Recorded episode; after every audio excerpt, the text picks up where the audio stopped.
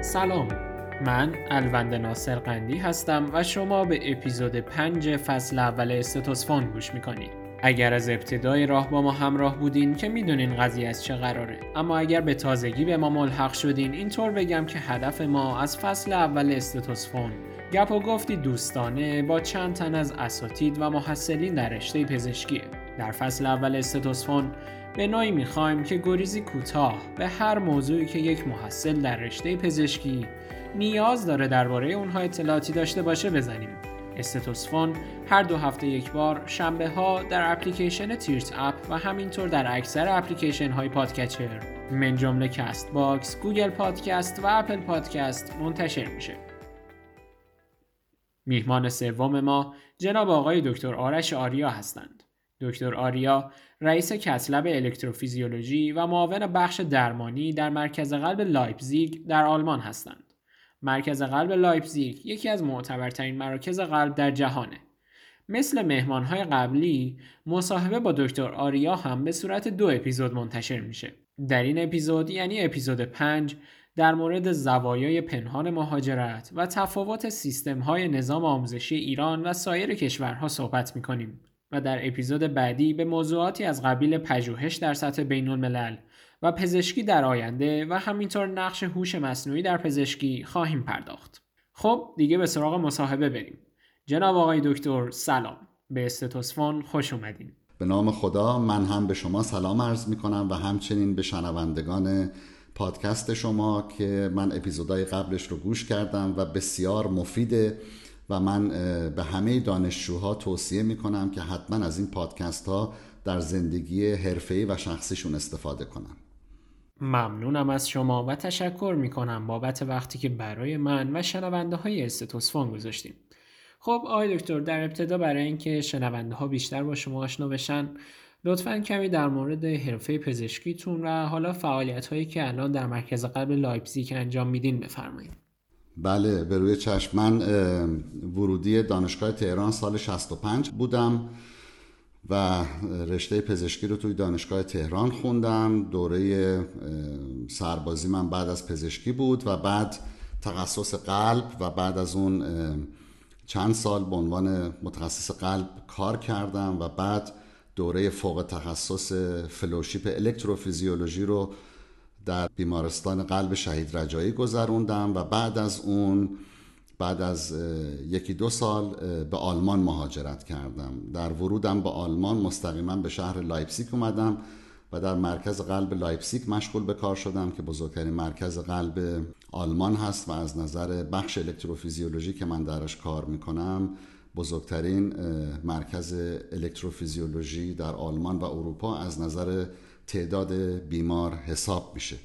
من در حال حاضر معاون ریاست بخش و همچنین ریاست cath lab الکتروفیزیولوژی رو به عهده دارم و مدیریت یک سری برنامه هایی که ما برای ablation و new technologies و همچنین در کنار کارهای کلینیکی کارهای تحقیقاتی که در واقع در قالب Leipzig Heart Institute انجام میشه به انجام اونها مشغول هستم و همچنین سرپرستی از با دانشجوها برای تز دکترا و کارهای مشابه و آموزش دانشجوها آموزش فلوها و از این قبیل. بسیار همالی. خب دیگه کم کم وارد بحث اصلیمون بشیم. متاسفانه با توجه به مشکلاتی که در کشورمون هست بسیاری از افراد حتی از ترمهای اول و از بعد و ورود به دانشگاه به مهاجرت فکر می‌کنن. خب مهاجرت می‌تونه فواید بسیار بسیار زیادی و همطور بالعکس معایب و مشکلات زیادی رو ایجاد بکنه. و این مزایا و معایب در هر جنبه ای از زندگی ما تاثیر بسزایی داره. و وقتی که مهاجرت اتفاق میفته عوامل و فاکتورهای مختلفی زندگی شخصی، اجتماعی و حرفه‌ای ما رو تحت تاثیر قرار میدن. و حالا هدفمون در این اپیزود اینه که به زوایای پنهان مهاجرت بپردازیم. اون چیزی که شاید قبل از پرداختن به این موضوع مهمه اینه که شاید دانشجوها به خصوص برای من یک مقدار سخت تصورش که چرا مثلا کسی که در ابتدای علوم پایه است یا در ابتدای تحصیل به مهاجرت فکر می‌کنه برای اینکه مهاجرت اقدام بسیار مشکل و یکی از سختترین تصمیمات زندگی من فکر می‌کنم مهمترین تصمیم زندگی هر فرد در رشته پزشکی چون کسی که در رشته پزشکی کار می‌کنه تصمیم شغلیش رو گرفته. بنابراین مهمترین تصمیمی که در زندگی باقی مندش وجود داره انتخاب همسر و شریک زندگیشه و بعد از اون مهاجرت یا موندن این تصمیم بزرگترین و مشکلترین تصمیمه. من شاید قبل از این که به این موضوع بپردازم باید این نکته رو بگم. من یکی از اولین اثرات مهاجرت یا تماس با محیط پزشکی خارج از کشور. اولین اثرش خودباوریه و پی بردن به ارزش های سیستم آموزشی ایران و اینی که چه نقاط قوتی در سیستم آموزش پزشکی در ایران وجود داره. و شاید به عنوان یه فلسفه زندگی ما ضمن توجه به نقاط ضعف نه به عنوان شکایت و شکوه بلکه اگر هم به نقاط ضعف فکر می‌کنیم باید به اون فکر کنیم که چطور می‌تونیم اون نقاط رو برطرف بکنیم. در واقع اون چیزی که منتالیتی هست که میگن مشکل وجود نداره. چیزی که اسمش مشکله تنها یک شانس برای پیشرفت. بنابراین سیستم پزشکی ایران سیستم آموزشیش نقاط قوی بسیاری داره که من حالا در مقایسه بهش اشاره می‌کنم و نهایتا اگر دانشجو یا هر پزشکی به این نقاط واقف باشه و به اونها ارزش بذاره شاید تعداد زیادی اصلا دیگه به این قضیه مهاجرت فکر نکنن. من سیستم پزشکی ایران رو سیستم آموزش پزشکی رو مثلا می‌تونم با آلمان مقایسه کنم. یکی از بزرگترین تفاوت‌هایی که وجود داره اینه که در ایران یک چیزی به نام کنکور وجود داره. یعنی شما وقتی وارد دانشکده پزشکی میشین با افراد بسیار باهوشی طرف میشین. چیزی که در آلمان مشاهده نمی‌کنه. یعنی قالب افرادی که اینجا در دانشکده پزشکی هستن افرادی هن که در ایران هیچ شانسی برای ورود به رشته پزشکی نداشتن. برای همین آدمهایی هستن که از نظر آیکیو اگرچه نرمالن ولی پزشکایی که از ایران به آلمان مهاجرت می‌کنن ممکنه تعجب کنن که این چه جور پزشکیه چرا اینجوری درس می‌خونه یا چرا رفتارش اینجوریه چرا سوادش تئوریش پایینه. در حالی که ما فراموش می‌کنیم شرایط در ایران در دانشکده پزشکی یه شرایط واقعا خارق العاده که فقط افرادی با هوش بالا به خصوص در دانشگاه های مرکز جمع میشن. بنابراین اولین نقطه قوت یعنی آدم در شرایطی کار می‌کنه که اکثر همکاراش از یک آیکیوی بالای حد متوسط برخوردارن و این بسیار مهمه و اثرش رو نه تنها توی همکاری هست بلکه حتی برای مریض ها بیشترین سود رو می‌برن و شاید جای تأسف باشه که مریض ها در ایران نمی‌دونن از چه سیستم پزشکی خوبی با وجود همه محدودیت ها برخوردارن. نکته ای که مثلا من می‌تونم بهش اشاره کنم سال اولی که من وارد مرکز قلب لایپزیگ شده بودم هیچ کس از من نمی‌پرسید که کجا درس خوندی. از من میپرسیدن شما تو کدوم دانشگاه آمریکا کاردیولوژیست شدی یا الکتروفیزیولوژیست شدی؟ و من وقتی بهشون می‌گفتم آقا من اصلا آمریکا رو ندیدم و تمام تحصیلات من در ایران بوده براشون باور کردن این موضوع سخت بود. چرا تحصیلات در ایران بسیار با ارزشه؟ من الان مثلا به چند تا نکته می‌تونم اشاره کنم. یک سیستم خیلی خوب کاریکولوم آموزشی دانشگاه پزشکی. مثلا شما به شکل واضحی دارای یه علوم پایه است بعد پاتوفیزیولوژی بعد مثلا استاجریه بعد انترنیه و بعد شما در نظر بگیرید برای کسی که واقعا به این رشته علاقمند باشه. چه امکانات بی حد و حسابی برای یادگیری وجود داره؟ حتی در زمانی که من بودم که اینترنت به این شکل وجود نداشت. reference ها اینجوری دست دسترس نبودن. چیزی به نام چه می‌دونم social media و PDF این کتابا و اینجور چیزا اصلا وجود نداشت. واقعا من تمام موفقیتم رو در آلمان مدیون سیستم تربیت پزشکی و دانشکده های پزشکی در ایران می‌دونم. برای اینکه بسیار سیستم موفقیه. و مهم اینه که موقعی که آدم به عنوان دانشجوی پزشکی در این دانشگاه ها تحصیل می‌کنه قدر این قضیه رو بدونه. و این رو بدونه که چه شانس بزرگی داره و آدم چطور می‌تونه از این امکانات استفاده بکنه و چطور می‌تونه پیشرفت بکنه و به هدفش برسه. حالا این هدف رو و تعیین مسیر زندگی یه چیزیه که شخصیه. یعنی یک نفر ممکنه بگه من می‌خوام پزشک خوبی باشم. من می‌خوام clinician خوبی باشم. من می‌خوام clinician خوبی باشم و در کنارش research بکنم. یا من می‌خوام clinician خوبی باشم و در کنارش تدریس بکنم.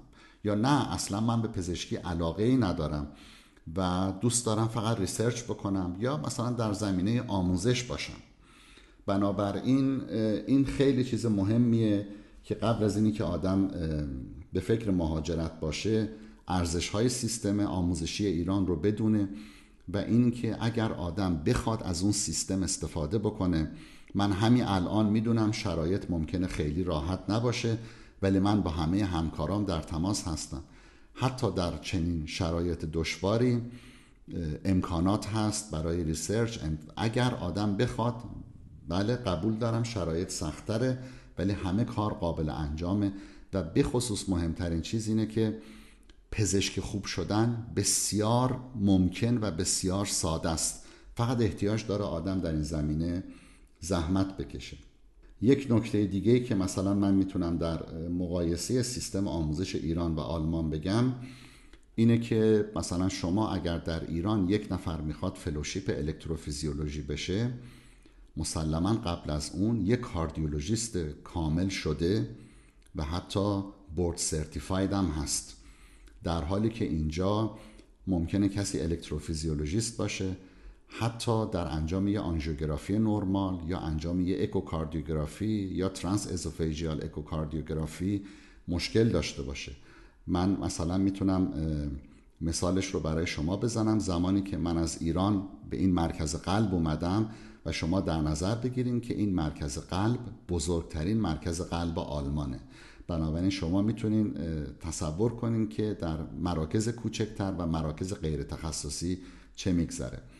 اولین بیماری که در بخش ای پی احتیاج به آنژیوگرافی داشت من گفتم که کاتتر آنژیو بدین.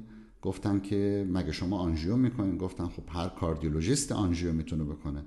گفتم که نه ما اینجا وقتی که مریض آنژیو می‌خواد زنگ می‌زنیم بخش قلب یه interventionist بیاد آنژیوگرافی مریض رو انجام بده. و موقعی که من وارد بخش شدم من اونو اونجا establish کردم که نه الکتروفیزیولوژیست باید بتونه به عنوان پیش زمینه کارش که کاردیولوژیه کارهای کاردیولوژی رو انجام بده. مثل آنژیوگرافی خوندن تستای نان اینویزیو انجام اکوکاردیوگرافی انجام ترانس ازوفیژیال اکوکاردیوگرافی. بنابراین اینا همه ارزش هایی بودن که سیستم آموزشی ایران برای من داشته. راستش رو بخواین من فکر می‌کنم اگر بخوام به سوال شما برگردم در مورد واقعیت مهاجرت.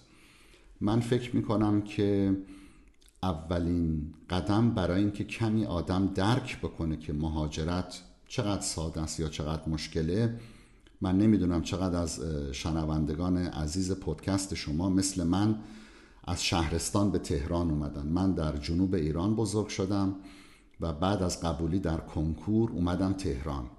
و همین خودش هم یک جور مهاجرت در داخل کشوره که برای من خیلی راحت نبود. اگرچه آدم در شرایط مهاجرت می‌کنه که در زبان، فرهنگ، شرایط کاملا مشترکه. فقط شهر محل اقامت آدم عوض میشه و با این وجود حتی این شرایط بسیار ساده و آسان نخواهد بود. خب نکته دومی که در مورد مهاجرت آدم لازمه بدونه اینه که شرایط همیشه با گذر زمان سختتر میشه. به عنوان مثال اگر شما از من بپرسین که شرایط من در حدود 15-16 سال پیش وقتی به آلمان اومدم شرایط مهاجرت به چه شکل بوده تا امروز از یکی از همکاران بپرسین که جدید به آلمان اومدن که شما چه تجربه در مهاجرت داشتین؟ زمین تا آسمون این تجربه ها با هم فرق می‌کنه. من فکر می‌کنم که واقعیت مهاجرت در قدم اول به این بستگی داره شخصی که می‌خواد مهاجرت کنه. من احساسم اینه که اول باید بدونه که اصلا چرا همچین تصمیمی می‌خواد بگیره. شاید من زمان دانشجویی خودم رو به خاطر میارم. اون زمان خیلی مد بود که همه برن. یه امتحانی بود به نام USMLE برای ادامه تحصیل توی آمریکا بود فکر کنم آره. و یکی دو نفر می‌خواستن برن این امتحان رو بدن. یک تب و تابی توی دانشگاه تو سال ورودی ما پایینتر و بالاتر افتاده بود که آقا ما همه بریم امتحان USMLE بدیم. من فکر می‌کنم اولین مشکل مهاجرت در ایران یا شاید من اشتباه می‌کنم ولی احساس من اینه. یه مقدار حالت مدروز بودنه. یعنی شاید چند نفر می‌دونن برای چی دارن این کار رو می‌کنن. بقیه هم سوار این موج میشن. در حالی که این موج یکی از خطرناکترین موجا توی زندگی برای سواریه و ممکنه آدم رو بدجور به زمین بزنه. نکته پس نکته اولش در واقع این بود که آدم بدونه که برای چی داره این کارو می‌کنه. دنبال چیه توی زندگیش؟ چه چیزی رو میگرده دنبالش که فکر می‌کنه؟ مثلا توی چه می‌دونم مثلا دانشگاه شهید بهشتی یا دانشگاه تهران یا دانشگاه ایران یا دانشگاه اهواز یا هر جای دیگه بهش نمی‌رسه. مثلا اگر فکر می‌کنه که نه من دلم می‌خواد یه آموزش خوب داشته باشم. خب این اصلا از اول فکر غلطیه. برای اینکه آموزش در ایران بسیار کیفیتش بالاست. و شما فکر کنید که همون کاری که من قبل از اومدن نهایی به آلمانم انجام دادم. من هر چیزی رو که فکر می‌کردم لازمه آدم آپ تو دیت باشه. یه تکنیکی رو یاد بگیرم که در ایران شاید در حال حاضر وجود نداره. خب آدم می‌تونه یک ماه دو ماه سه ماه هر چقدر فرصت مطالعاتی بگیره و بیاد و در خارج observer باشه ببینه یاد بگیره و برگرده. حتی کسانی که مثلا فرض کنید مثل من که اومدن اینجا و حالا به یه position ی تو دانشگاه رسیدن و یا تو مرکز قلب لایپسیک و یا مراکز مشابه در رشته های مشابه. اولین وظیفه ما این بوده و هست همینجوری که این کارو کردم و همه ما باید بکنیم که رابطمون رو با داخل کشور حفظ کنیم همکارا رو بیاریم ببریم و تا اونها بتونن از جدیدترین پیشرفت های علمی برخوردار باشن. بنابراین کسانی که علاقه به آموزش یا اینجور چیزا دارن باید بدونن بهترین جا برای این کار در ایرانه و شاید جایی بهتر از این به راحتی نشه پیدا کرد. دومین مشکل مهاجرت اینه که ماها همه انسانیم و یکی از مهمترین function های ما communication و ارتباط با آدمای دور و برمونه و بله ما body language داریم یا unconscious communication داریم نمی‌دونم. ولی مهمترین شیوه کامیونیکیشن ما با جهان اطرافمون و آدم هایی که دور ما هستن صحبت کردنه.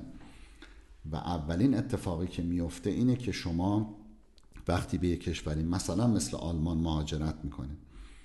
و باید این زبان رو یاد بگیرین که زبان بسیار مشکلیه. یا حتی اگرم یاد بگیرین در سالهای اول صحبت کردن روان و بدون لحجه بسیار مشکله و برای کسانی که نسل اولا تا پایان عمرشون این لحجه رو با خودشون خواهند داشت و هیچ وقت نمی‌تونن مثل زبان مادری این زبان رو صحبت کنن. بنابراین در سالهای اول مهاجرت شما هر چقدر هم آدم با استعدادی باشین به علت بریر زبان. شما نمی‌تونین اون وجود خودتون رو نشون بدین توانایی هاتون رو نشون بدین و بگین که من این کارها رو می‌تونم بکنم. ولی یادگیری زبان بسیار مشکله ولی غیر ممکن نیست مسلما. همینجوری که من و همه افراد دیگه یاد گرفتن همینجوری که من در سن نسبتا بالاتر اومدم و هر چقدر آدم جوانتر باشه زبان رو می‌تونه بهتر یاد بگیره. مسئله بعدی گذراندن دوره که آدم اینها رو یک بار گذرونده. به عنوان مثال کسی که مثلا نمی‌دونم الان توی ایران فارغ و تحصیل پزشکیه به طور متوسط اگر واقعا از امکانات دانشگاه خوب استفاده کرده باشه می‌تونم بگم به احتمال بالای 98 درصد از متوسط پزشکایی که توی آلمان فارغ التحصیل میشن قطعا با فاصله زیادی با سوادتره ولی شما این رو بدونید مثلا وقتی که یه همچین شخصی دوباره وارد آلمان میشه و می‌خواد اینجا به عنوان پزشک کار بکنه صرف نظر از اینی که زبان رو باید یاد بگیره یه امتحان زبان تخصصی بده و مجددا ازش امتحان می‌گیرن امتحان پزشکی می‌گیرن. و این امتحان امتحان ساده ای هم نیست. ولی خب ماها کسانی که ما تو ایران تو دانشکده پزشکی هستیم می‌تونم بگم همه تقریبا بالای افریج هم. بنابراین چیزایی که خیلی سخته حتی برای اینها ممکنه برای ما ساده باشه. ولی به هر حال زحمت بسیار و استرس فراوان وارد می‌کنه. نکته بعدی اینه که زبان متفاوت بله محیط متفاوته. فرهنگ متفاوته. سوء برداشت پیش میاد. چه وقتی که مثلا من صحبت می‌کنم من در چارچوب فرهنگ خودم صحبت می‌کنم ممکنه سوء برداشت پیش بیاد. اونها در چارچوب فرهنگ خودشون صحبت می‌کنن. سوء برداشت پیش میاد. بنابراین آداپته شدن به محیط جدید کاریست بسیار مشکل اما کلیدی برای موفق شدن. و واقعا اون چیزی که میگن حالا در شاید قسمت دوم بیشتر به این بپردازیم که مثلا پزشک به چه مهارت‌هایی احتیاج داره. یکی از بزرگترین مهارت‌هایی که یک آدم وقتی که می‌خواد مهاجرت کنه در صورتی که واقعا هدفش از مهاجرت درست انتخاب شده باشه اینه که باید resilience داشته باشه مقاومتی بسیار بالا و خارج از تصور. این رو که میگم واقعا غلو نیست. مقاومتی بالا و خارج از تصور برای عبور از مشکلات مهاجرت.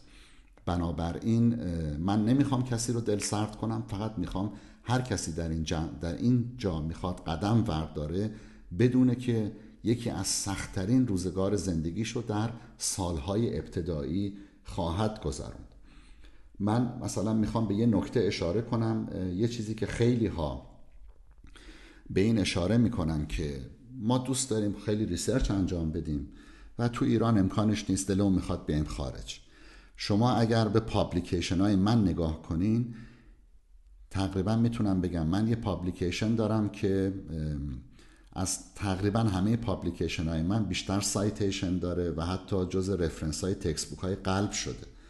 و این مقاله که من در ایران تو American Journal of Cardiology نوشتم.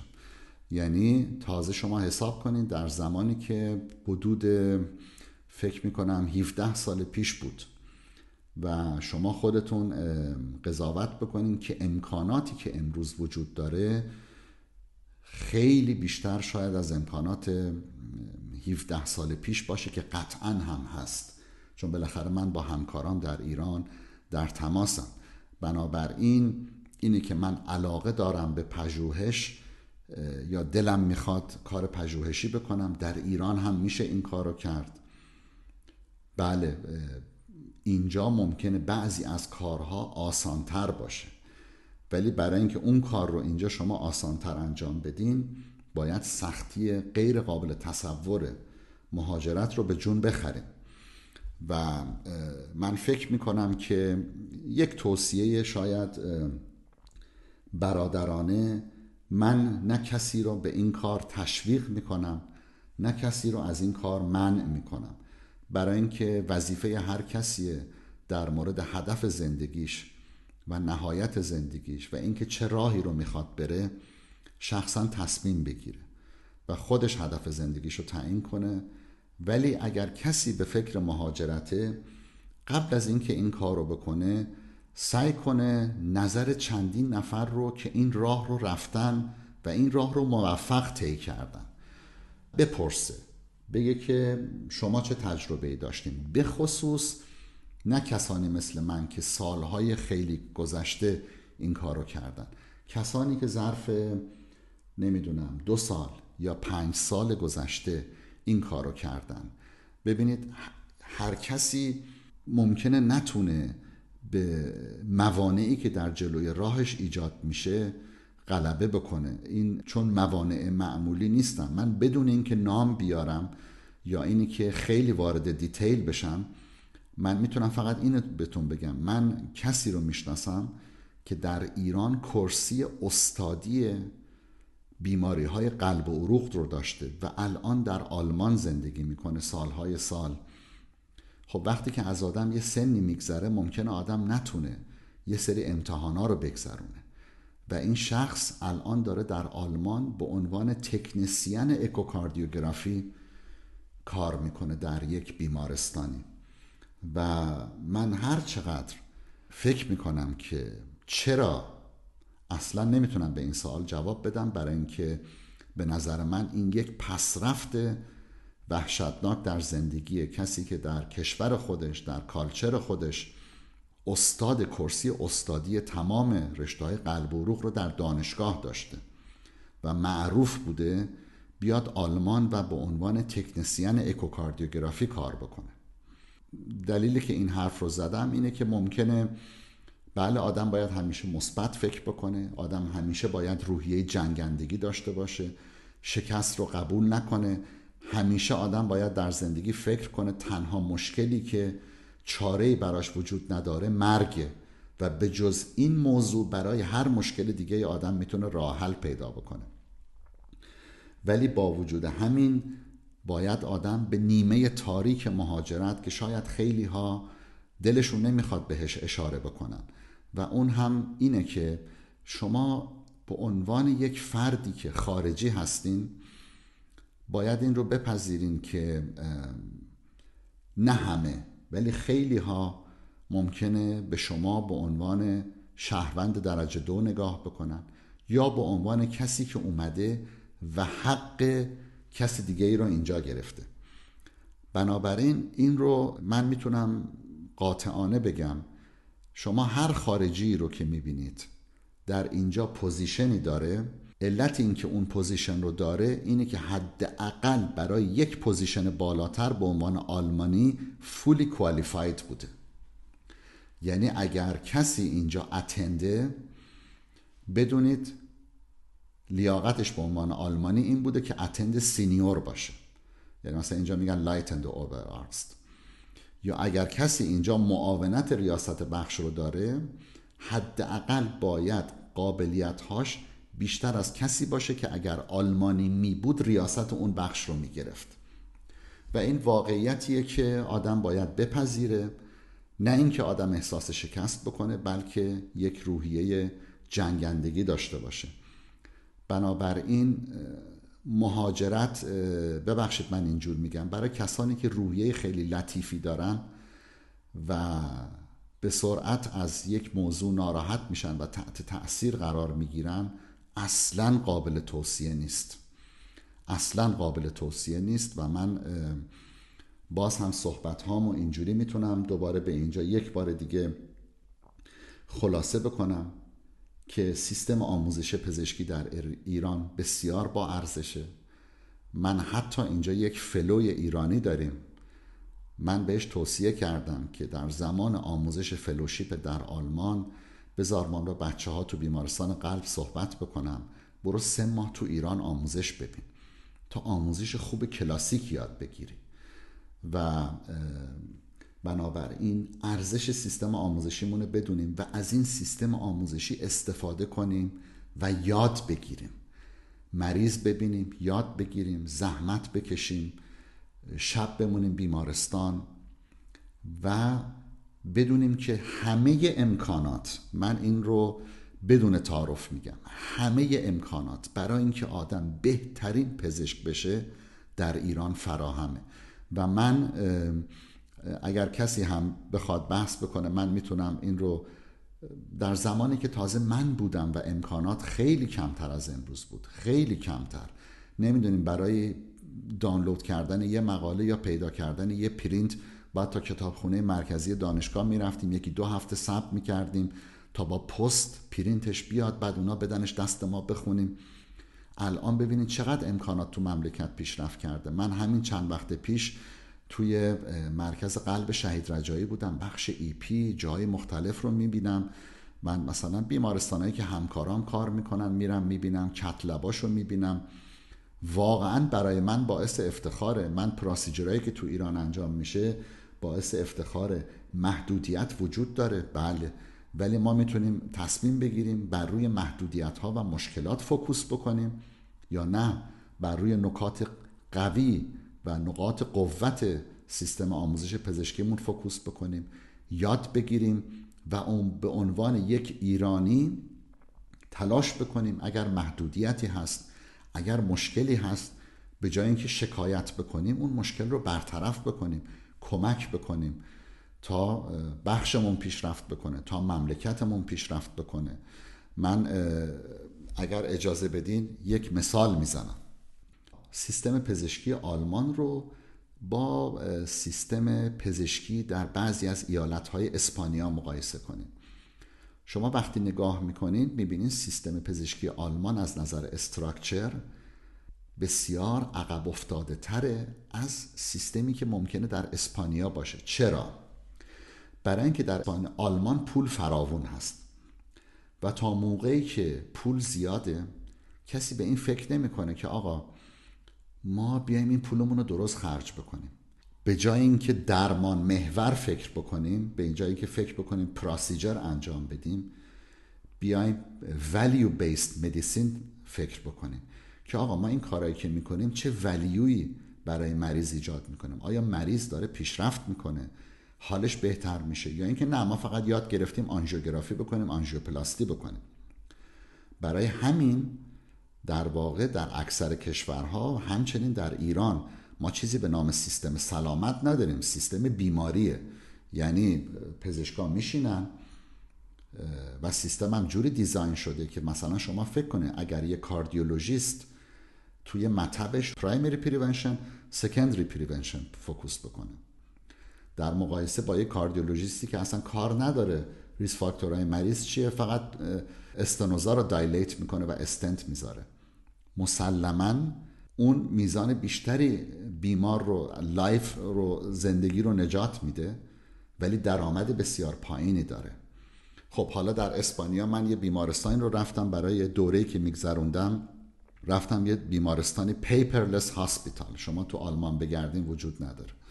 در اسپانیا یه بیمارستان درست کردن paperless hospital بیمارستانی بسیار مدرن. connected بهش میگن boundaryless hospital حالا اینها رو در اپیزود بعدی که در مورد آینده پزشکی صحبت می‌کنیم بیشتر باز می‌کنیم. یک بیمارستان paperless boundaryless و بسیار مدرن با تمرکز بر روی سیستم بهداشت و نه سیستم بیماری. واقعا سلامت. و به بیمارستان و پزشکا این incentive و دادن که اگر شما تعداد مریض ها رو با پرایمری و سکندری پریونشن کاهش بدین درآمد بیمارستان با یک اینسنتیوهای خاصی بالا میره. حالا من اینو برای چی گفتم؟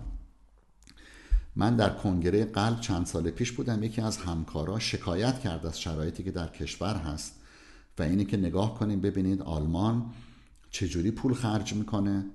ما چقدر پول خرج می‌کنیم؟ گفتم ببین این قضیه رو ما می‌تونیم از دو جنبه نگاه کنیم. می‌تونیم اینو به عنوان مشکل و محدودیت ببینیم و شکایت بکنیم یا اینکه این رو به عنوان یک فرصت ببینیم. بگیم ما الان در شرایطی هستیم. که میزان محدودی پول در اختیارمون به عنوان سیستم بهداشت در ایران. بیایم فکر بکنیم value based medicine. ما با این پول بهترین کاری که برای ایرانی ها می‌تونیم انجام بدیم برای مریض هامون انجام بدیم چیه؟ این پول رو مثلا توی آی سی دی با اندیکیشن های اروپایی و آمریکایی اینوست بکنیم یا در مثلا استاتین ها اینوست بکنیم و نگاه بکنیم ببینیم که آقا در دراز مدت کدوم یکی از این استراتژی ها باعث افزایش طول عمر بیمارامون میشه باعث کاهش بیماری های قلب و عروق میشه. مثلا شما فکر کنید یک مثال شکایتشون بر این بود که آقا در ایران مثلا ablation atrial fibrillation فقط در چند center بزرگ concentrate شده و center های کوچیک این کار رو انجام نمیدن. خب شما باید نگاه کنی اصلا محدودیت نیست.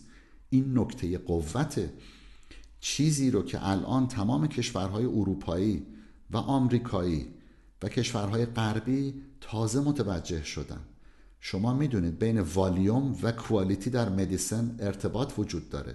پس من برای چی میگم آقا در خیلی از بیمارستانهای ایران quality پزشکی بالاست؟ برای اینکه high volume centerن پزشکا experienced میشن. و الان همه تلاششون اینه در اینجا که بتونن procedureها رو به centerهای بزرگ ارجاع بدن برای اینی که outcome بهتر بشه و complication بیاد پایین. اون وقت در یعنی می‌خوام بگم بعضی موقع مشکلاتی که ما فکر می‌کنیم تو ایران هست عملا مشکل حتی نیست. و اینی که آیا مثلا در ایران ablation catheter ablation atrial fibrillation در centerهای بزرگ کانسنتریت شده و سانترهای کوچیک اینو انجام نمیدن این نه تنها محدودیت نیست بلکه یک نکته قوته. بنابراین خیلی از محدودیت هایی هم که ما فکر می‌کنیم بستگی داره با چه دیدی به این قضیه نگاه بکنیم.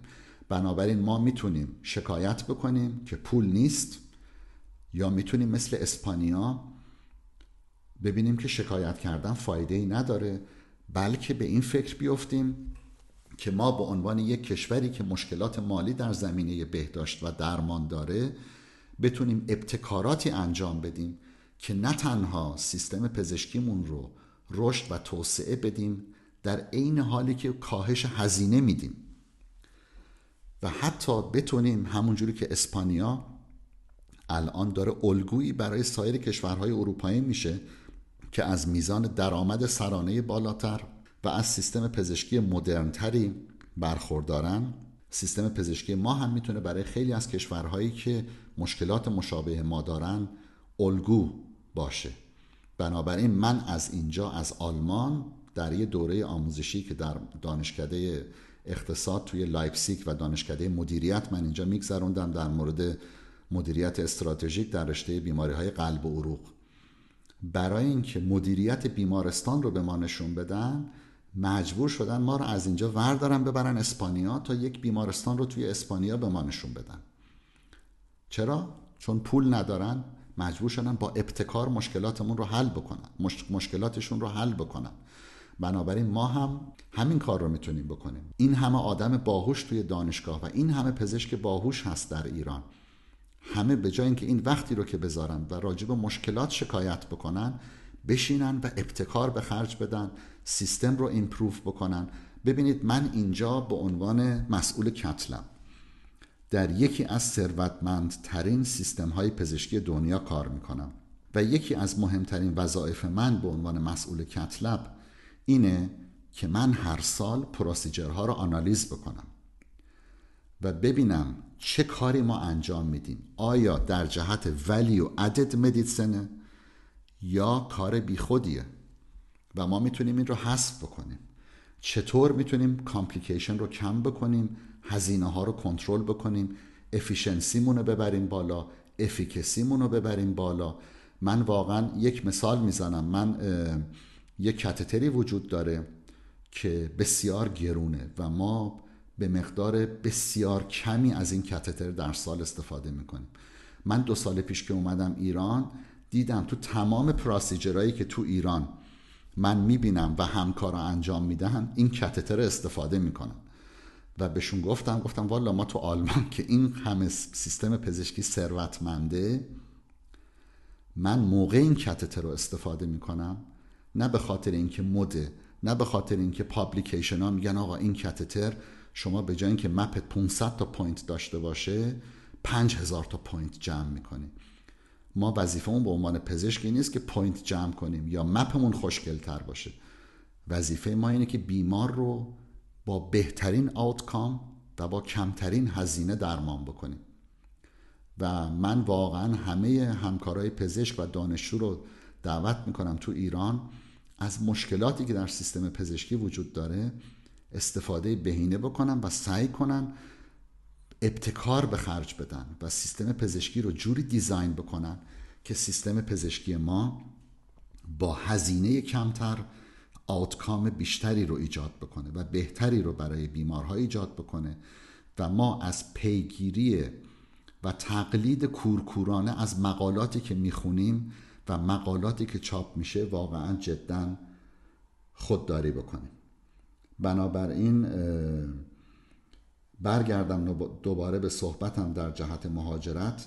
خواستم باز به این نکته اشاره بکنم. ارزش بسیار بالای کیفیت آموزش در ایران.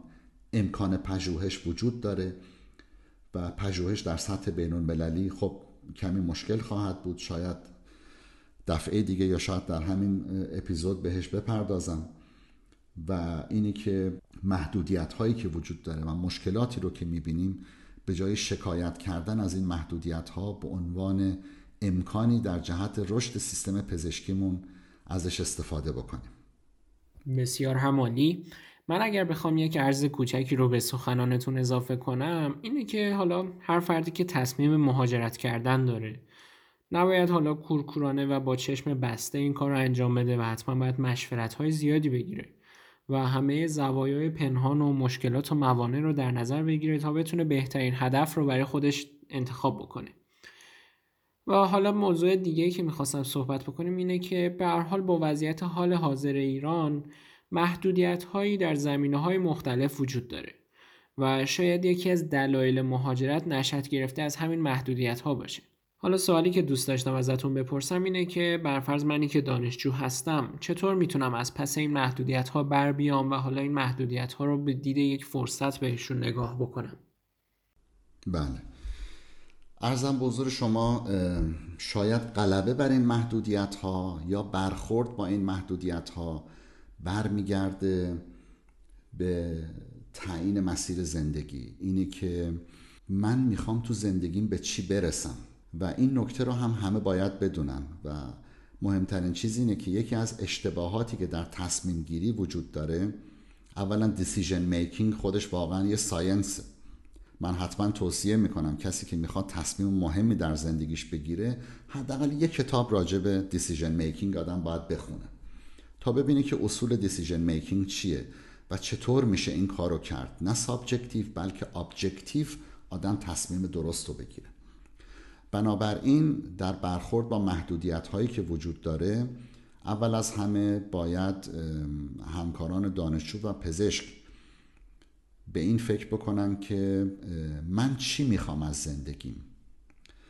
و من قویا توصیه می‌کنم هر هدفی در زندگی قابل قبول به جز اهداف مادی برای اینکه هیچ گونه ستیسفکشنی ایجاد نمی‌کنه. و هیچ گونه لذتی هم در زندگی نداره.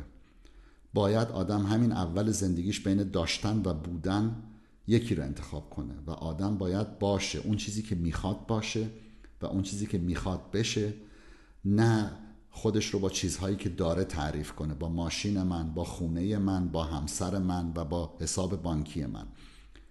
برای هیچ کس پول خوشبختی نمیاره.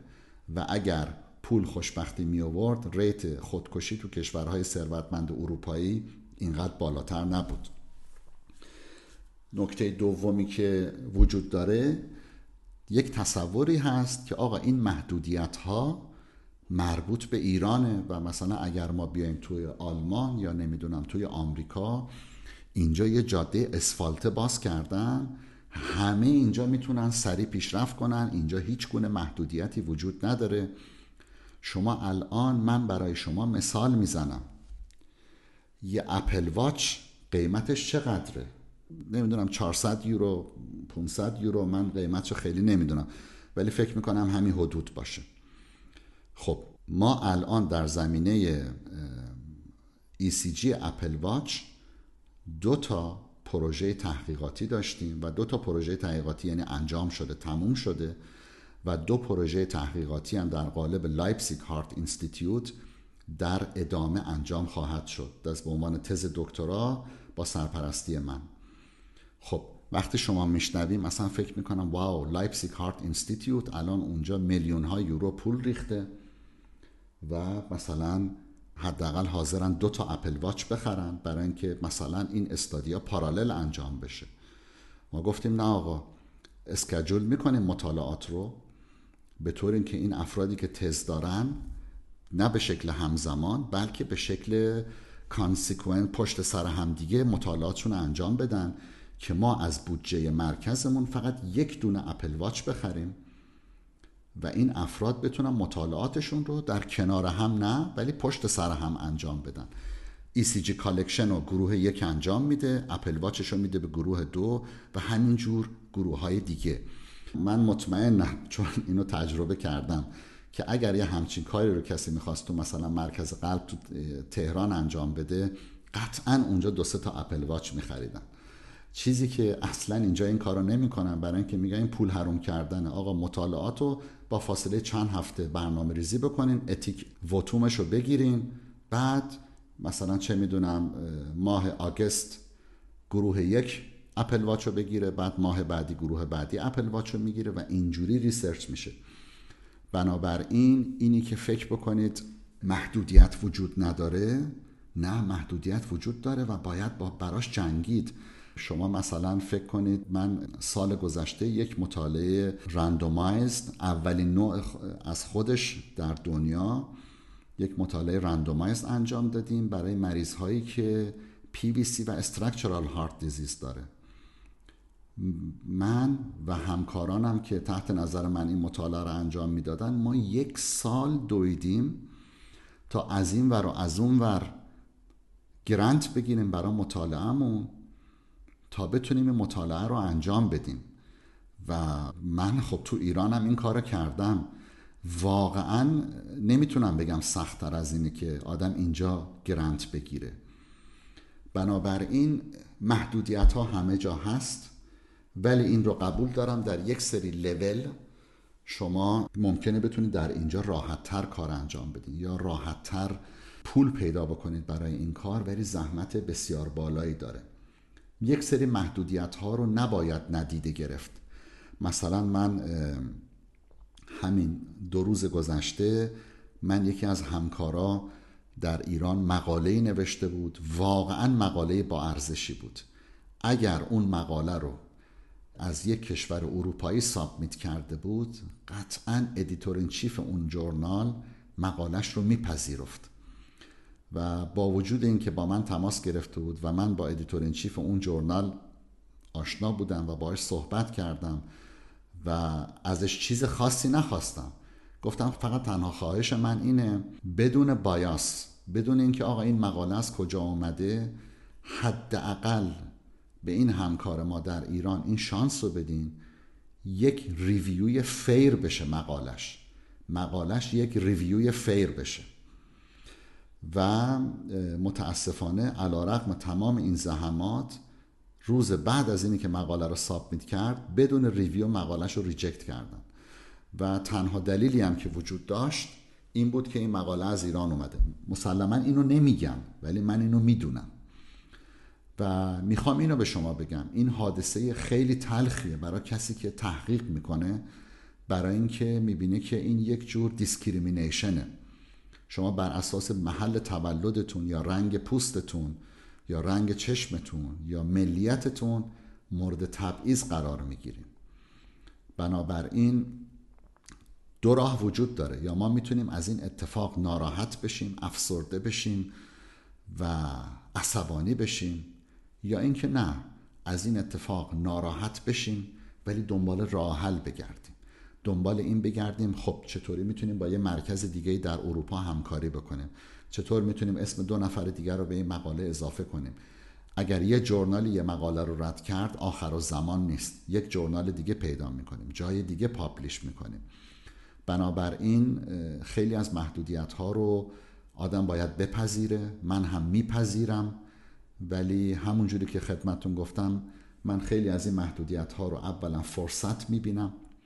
دوما خیلی از این محدودیت ها همه جا وجود داره و من واقعا این رو میگم این تصور که ما بریم خارج از کشور یک جاده هست اتوبان همینجور می‌تونیم پیشرفت بکنیم. آقا پول ریخته واسه research پول ریخته واسه نمی‌دونم فلان کار. ما می‌تونیم این ور بریم اون ور بریم این کارو بکنیم اون کارو بکنیم. بله. بنده هم دو سه سال پیش تو دانشکده مدیریت در لایپزیگ حدود یک سال خورده یه دوره مدیریت استراتژیک در زمینه سیستم بهداشتی گذروندم یک دوره. و با زحمت فراوان بالاخره تونستم بیمارستان رو قانع بکنم که هزینه دوره من رو بیمارستان پرداخت بکنه. ولی اینجوری نبود که مثلا برم پیش رئیس بیمارستان سلام بکنم یه دونه فیش بذارم جلوشون بگم آقا من می‌خوام این دوره مدیریت استراتژیک سیستمای بهداشتی رو بگذرونم و خواهش می‌کنم پولش رو بدین. نه. هفته ها و ماه ها بحث بود دلیل بود. نشنیدم دوباره رفتم جلو. نشنیدم دوباره رفتم جلو. تا بالاخره چیزی رو که فکر می‌کردم حقم گرفتم. و من فکر می‌کنم حتی در همین شرایطی که ما در کشور داریم خب خیلی گرونی هست ولی خب همه چیز هست و هنوز هم همه امکانات هست. بنابراین ممکن امکاناتی هم نباشه آدم باید از امکاناتی که داره استفاده بکنه. بنابراین بله محدودیت ها وجود داره ولی این محدودیت ها همه جا هستن و در نهایت ارزم به حضور شما محدودیت ها به تنهایی عامل مهاجرت نمی‌تونه باشه بلکه آدم به سوالات دیگه تو زندگی باید جواب بده تا در این مورد تصمیم بگیره. در ضمن اینکه مهاجرت مثل هر تصمیم دیگه ای که تو زندگی می‌گیره آدم یک تصمیم یک طرفه نیست. آدم باید همیشه این شجاعت رو توی زندگیش داشته باشه تصمیماتش رو ریوایز بکنه. آدم ممکنه مهاجرت بکنه و زمانی تصمیم بگیره که من تصمیم اشتباه گرفتم یا من اومدم برخلاف تصوری که داشتم پیشرفتم اینجا ممکن نیست. آدم باید این شجاعت رو داشته باشه و چیزی که برای آدم ذره ارزش نباید داشته باشه اینی که دیگران چی میگن یا دیگران چی فکر می‌کنن اگر من الان برگردم ایران. هیچ مهم نیست. من هر تصمیمی که می‌گیرم بر اساس صلاح زندگی خودمه و واقعا صلاح مملکت. این دوتا رو آدم باید در نظر داشته باشه و شجاعت این رو هم داشته باشه در صورتی که احساس می‌کنه که تصمیمش تصمیم درستی نبوده تصمیمش رو ریوایز بکنه. بنابراین من تمام این صحبت رو می‌تونم در این چند جمله خلاصه بکنم. سیستم پزشکی بسیار خوبی داریم در جهت آموزش. فقط ما باید ازش استفاده بکنیم. ما یه سیستم آموزشی داریم که ممکنه خیلی وقتا ما رو پوش نکنن که آقا بیا اینو یاد بگیر بیا اونو یاد بگیر. ولی ما خودمون که خودمون رو می‌تونیم پوش بکنیم. خودمون که خودمون رو می‌تونیم موتیویت بکنیم از امکانات بسیار خوب آموزش ایران استفاده کنیم. همونجوری که خدمتون ارز کردم هیچ کدوم از همکارای من اینجا باور نمی‌کردن که من ایران درس خوندم. فقط از من می‌پرسن شما تو کدوم دانشگاه آمریکا الکتروفیزیولوژی و کاردیولوژی رو خوندیم نکته دوم محدودیت هاست که همه جا وجود داره. و در نهایت تصمیم در مورد مهاجرت من احساسم اینه که از تلفنایی که به من میشه بعضی سوال می‌کنن یا می‌خوان بیان اینجا جای دیگه. نباید آدم تصمیم بر این اساس بگیره که آقا مد روز چیه؟ یا نمی‌دونم. الان یه موجی افتاده همه دارن زبان آلمانی یاد می‌گیرن دوست دارن بیان آلمان. این که دلیل نیست آدم همچین تصمیمی رو تو زندگی بگیره. شاید همه بخوام برن خودشونو بندازن تو در آدم که نباید پشت سرشون بره. مهم اینه که صلاح من چیه راه من توی زندگی چیه. و برای رسیدن به هدفم و اینی که یک زندگی شاد و یک زندگی داشته باشم که احساس کنم من در این زندگی راضی و ستیسفایدم آیا مهاجرت به رسیدن به این هدف من کمک می‌کنه یا نه؟ و در نهایت به صحبت با چند نفر که تجربه موفق و تجربه ناموفق در مهاجرت داشتن رو حتما توصیه می‌کنم. و این رو هم آدم بدون این تصمیم رو آدم برای همیشه نمی‌گیره. همینجور که زندگی به شکل داینامیک شرایطش عوض میشه هر روز و هر لحظه این احتمال وجود داره که آدم این تصمیم رو اصلاح بکنه یا عوض بکنه. بسیار همالی. خب قسمت اول گفتگومون رو همینجا به اتمام برسونیم و انشالله در اپیزود بعدی به موضوعاتی مثل پژوهش در سطح بین الملل و پزشکی در آینده خواهیم پرداخت. اما هرچند الان لطف کردید و به نوعی خلاصه از بحث رو فرمودین اما در آخر ممنون میشم به عنوان جنبندی نهایی هر صحبتی که مد نظرتون هست رو بفرمایید.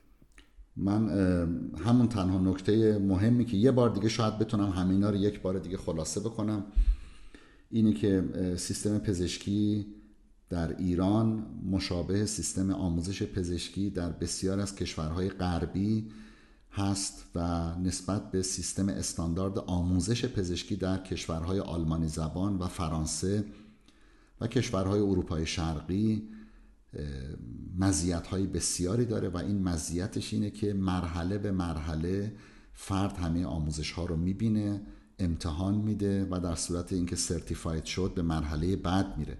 در کشورهای آلمانی زبان سیستم آموزشی کشورهای آلمانی زبان منظورم اتریش و آلمان و سوئیس این سیستم ممکنه روی کاغذ به شکل مرحله باشه اما در عمل میانبرهای بسیاری وجود داره و این نتیجهش اینه پزشکایی تربیت میشن که در یک زمینه بسیار کوچک expertise خیلی بالایی دارن.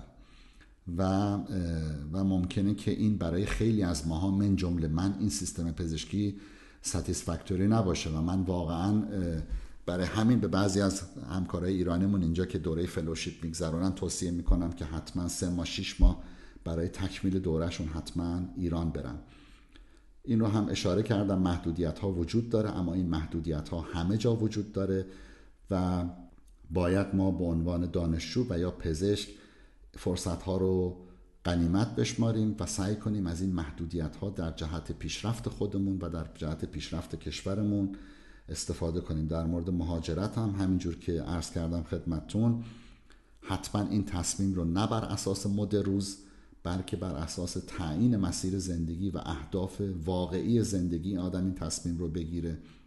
بدونه که راهی است بسیار مشکل و طاقت فرسا به خصوص در سه تا چهار سال اولش غیر قابل تصور و قبل از اینکه هر کسی این کار رو بکنه و یا قدمی در این زمینه ورداره همونجور که گفتم با چند نفر که تجربه موفق و تجربه ناموفق داشتن حتما مشورت بکنه تا تصمیمی باشه که باعث ایجاد پشیمانی نشه.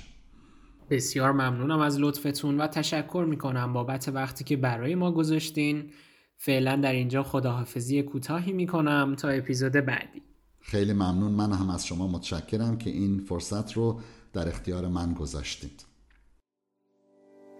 من تشکر می‌کنم از همه شما همراهان عزیز که به اپیزود پنج گوش دادید. ما بسیار مشتاقیم که بازخوردهای شما رو بشنویم تا بتونیم کیفیت برنامهمون رو ارتقا بدیم. شما راه های شنیدن Stethosphone رو می‌تونید در page پادکست Stethosphone در اپلیکیشن های تریت اپ، اینستاگرام و تلگرام پیدا کنید. اگر هدف از این پادکست شما رو هم مثل من مشتاق شنیدن گفتگو با میهمانان برنامه کرده حتما ما رو به دوستانتون معرفی کنید تا اونها هم از این مباحث بهره ببرند و در آخر خوشحال میشیم سوالات پیشنهادی خودتون رو از طریق راه های ارتباطی که وجود داره با ما در میون بگذارید تا حتما سوالات شما رو هم از میهمانانمون بپرسیم. من الوند هستم و برای همگی شما آرزوی موفقیت روزافزون دارم. تا استتوسفانی دیگر خدا نگهدار.